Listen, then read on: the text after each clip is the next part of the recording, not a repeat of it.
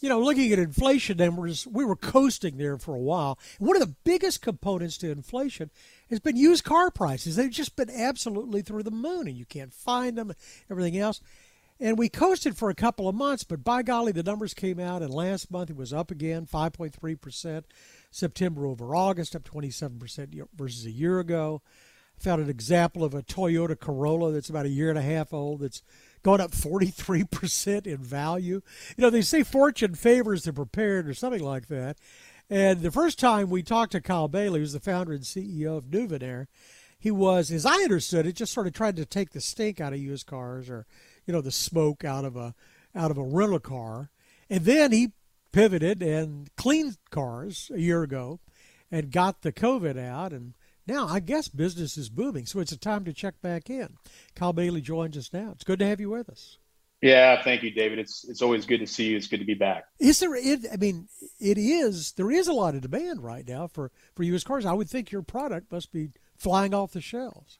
You know, it's it's been interesting. I think that uh, for everybody, COVID taught them a lot uh, hopefully there was a lot of learning because it's those kind of transitional periods that I think is is the wealth of knowledge that we gain. And, and for us, uh, it, it, expanded our horizon. It, it, took off the blinders a little bit of our company. And, and since that, uh, the partnerships with rental and boosting their detail efficiency and uh, lowering their third party vendor cost and making sure that the customer ultimately has a healthy experience uh, has been key for us in our business growth. And uh, we're, we're really blessed. I mean, we have a world of opportunity. I say a lot of times to the company that we're opportunity rich resource light. Anything in the transportation space is a place that we could plug in a program with our intellectual property and our patent technology. Yeah, yeah. And, and, and just looking at the fallout from this, like the fallout on travel from 9 11 or something, hygiene standards are never going to change back. I mean, they're changed forever. Right. I want to see, if I get in a, you know, Uber. I want it to be clean, and you know, Lord knows if I'm going to rent one. So who's who's your audience out there? You franchise your product primarily.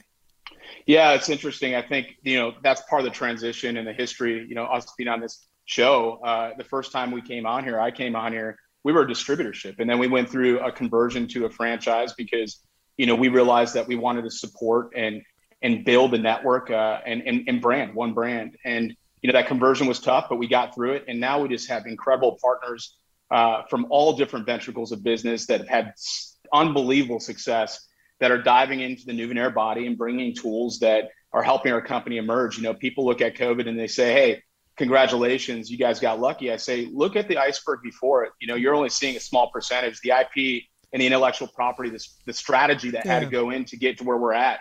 We might have changed our thinking a little bit for COVID, but you know, our, our efficiency's gone up. And really, to answer your question, you know, uh, rental car companies, big Avis, Sixt, Hertz, uh, Enterprise, you know, they uh, are constantly fueling these cars through some type of detailed process. And so our approach has really been this hygienic consulting and looking at numbers, speed, time, efficiency, and ultimately the customer experience because that is the most important. And so what usually took days or a day to two days to put a car through a different process if there was smoke.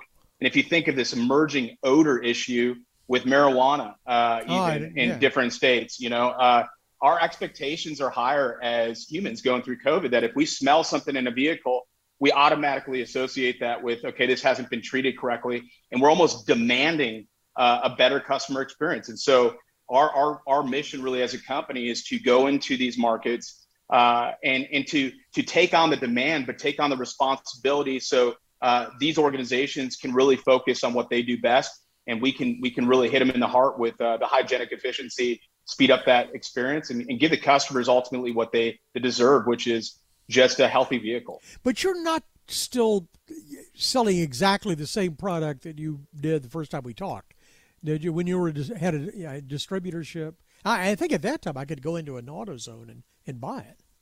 No, we never we've never gone consumer retail uh, purposely because you know uh, we we believe in what we're doing and, and this is not just a retail product. Uh, we believe in building programs around our products. Products are really fifth down the list on what we do. We we consult and and, and, monitor the processes first, but no, we still have our patented technology, which is this cyclone. You know, uh, right. goes in a cup holder and in 15 minutes can eradicate any odor in a vehicle, which is a huge win for some of these these companies, these rental agencies that you just talked about a car shortage that we're seeing. So when they got to get their fleet back in, in the hands of a new driver and they got to go through process, they don't they don't have the time or money to set it on the sideline and wait.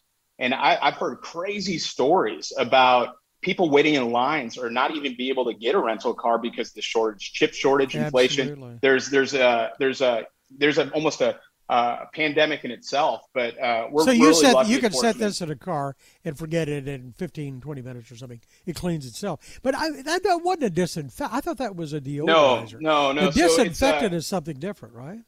Yeah. So uh, during COVID, you know, we've always been working behind the scenes to get that superior sanitization solution, and uh, it really presented some opportunities to excel our, our, our drive there. And so, you know, we have a, a product that we released uh, during COVID. I mean, who else? It was awesome. We got to hire people, launch a franchise, uh, you know, from our computers, which was amazing, and and also release a, a, pretty amazing product that's EPA enlisted, which means that we get to make the the, the claims of uh, emerging viral pathogens uh, and and those diseases. SARS-CoV-2 is what causes COVID-19, and uh, it's it's another efficient product. We want to put our name and staple on uh, ease, simple of use, efficiency, safety, and effectiveness. So, what's the thr- thr- thrust now? Are you still working on new products? Are you working on new territories? I, I looked on your site. Seems like you've probably got franchisees in about, I think, 18 states, something like that, 19 states.